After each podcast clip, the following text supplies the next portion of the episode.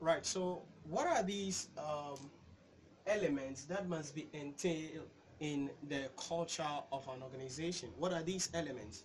We're going to be discussing about seven elements that must be entailed in uh, what we call the cultural web. In other words, what Johnson and Scholes is saying is that what should entail the culture, what should describe the culture, what should influence organizational culture are these six things that we are about to talk about.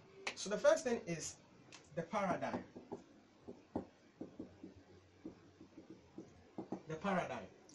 Now when we say the paradigm, what do we mean? What the organization is about, what it does, its mission, its values. That's the primary thing.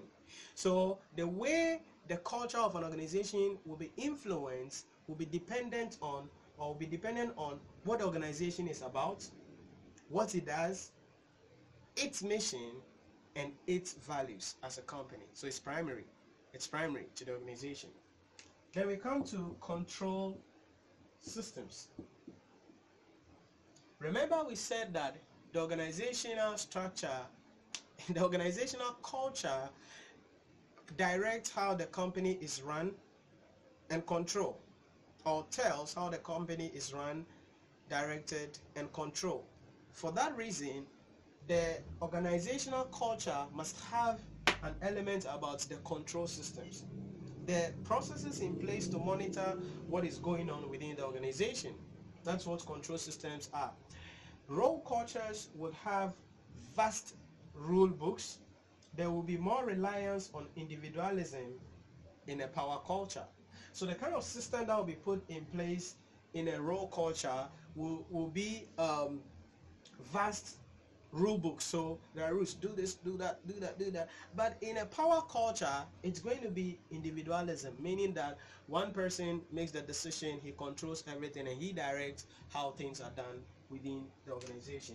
Now, not only must we must it include the values of the company, the mission of the company, uh, uh, uh, and the reason why the company exists and what the company does, and also the control system, but also the organizational structure.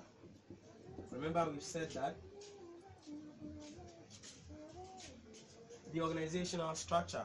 This has to do with the reporting lines, the hierarchies, and the way that work flows through the business. The culture within the organization should tell us who reports to who and what time.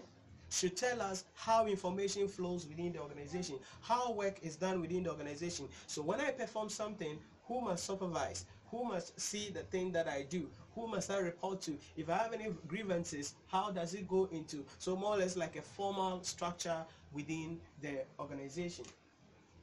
Then not only must we have an organizational structure, we must also have what we call the power structures in place.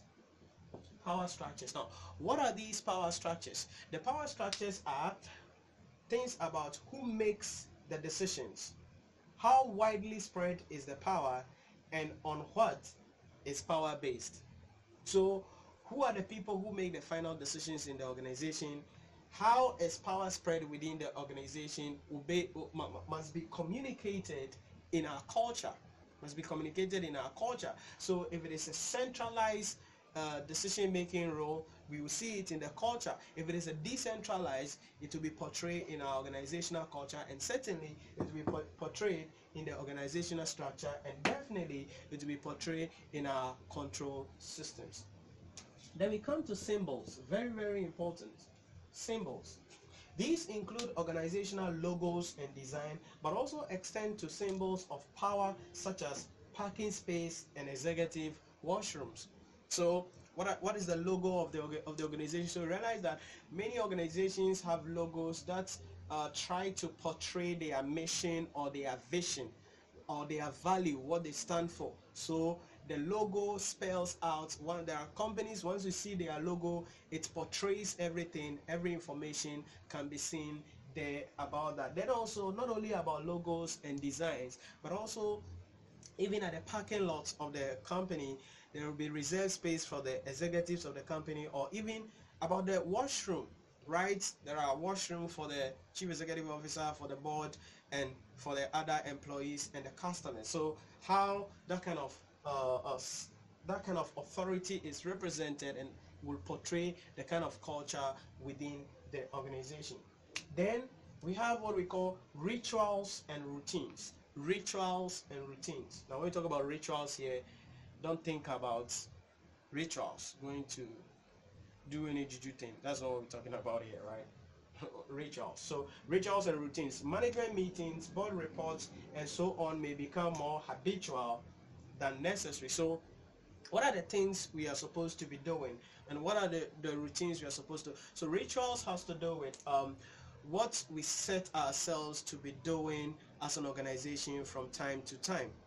Are you getting the idea? Then routines has to do with the day-to-day -day things of the organization. So if it is uh, our policy to wear as i gave an example earlier suit so you wear white shirt blue tie with your jacket on.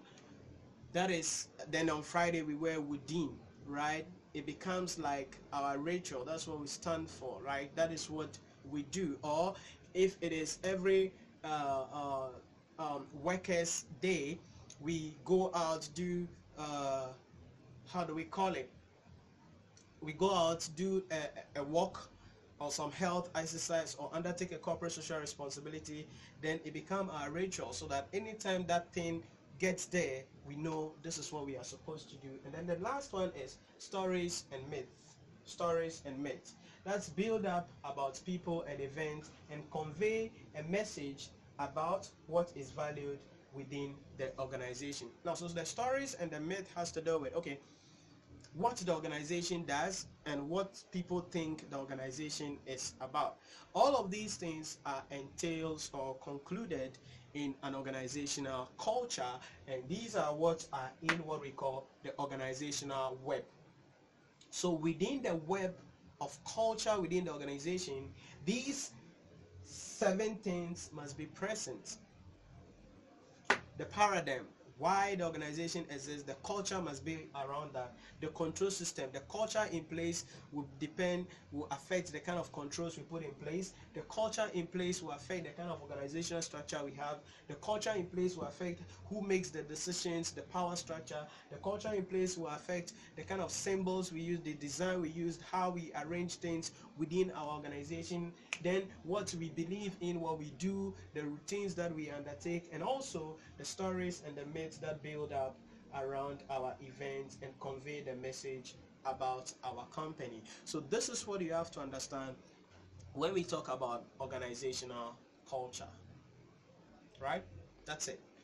So that is it. In the next video, we're going to be starting with corporate social responsibility, CR, CSR, corporate social responsibility, CSR, in our next video. So I'll see you in the next video as we talk about corporate social responsibility.